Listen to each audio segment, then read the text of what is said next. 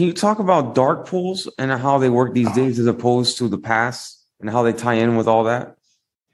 Well, that's interesting. I, you know, this, uh, in terms of talking about dark pools, uh, there's, mean, it's high frequency trading. I'm just talking about that. That operates within what we call, something we call it the screen, but the electronic marketplace, uh, Nasdaq, uh, you know, uh, BATS, which is now Cboe, um, you know, NYSE, NYSE Arca, and all that. Um, the, the algos operate in those electronic exchanges, but um, that is only about 60% of the stock market actually trades on exchanges. Uh, the other 40% trades in what we call the dark. And the dark, um, so when you say the word dark pool, that's specific meaning to me, but it kind of is used incorrectly at times. Sometimes dark pools are basically used to refer to the entire 40% of the volume that occurs off exchange. Other times it's uh, uh, used, and that's the way I use it, to, refer to refer to a specific type of uh, of uh, matching engine environment or you know pseudo exchange. You know, it's basically an exchange that you're that it's illegal to call it an exchange, uh, so they call it a dark pool. Um, uh, that is operated um, off off exchange, typically by investment banks.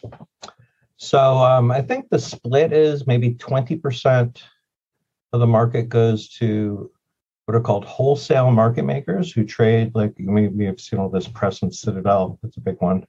Uh, you know, they, they buy order flow and they trade uh, against that order flow without subjecting it to the exchange for competition. So that's about half of the dark volume.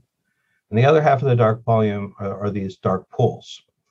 Uh, so what's so controversial or important about them. It's, it's you know it's kind of a little bit overblown, but there's a little bit of a story there. It's interesting. What basically happened was um, earlier on, in I guess the early 2000s, um, as high frequency trading was kind of starting, basically the banks decided to compete against the exchanges. And how do you do that? You build dark pools.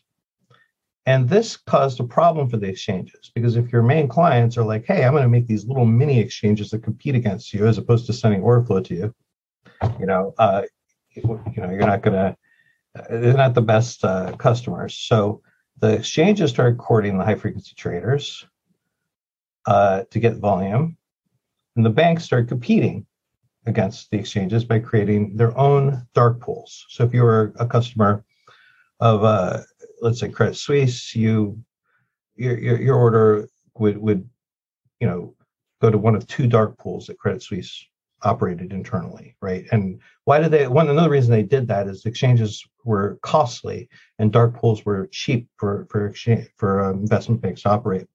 So you have all these dark pools, like forty of them. They're all competing, but then they have a problem.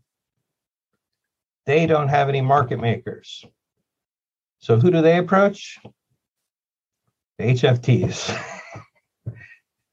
okay. And in the end, what happens is the same um, idiotic abuses that were operating in the exchanges just got introduced into the dark pools.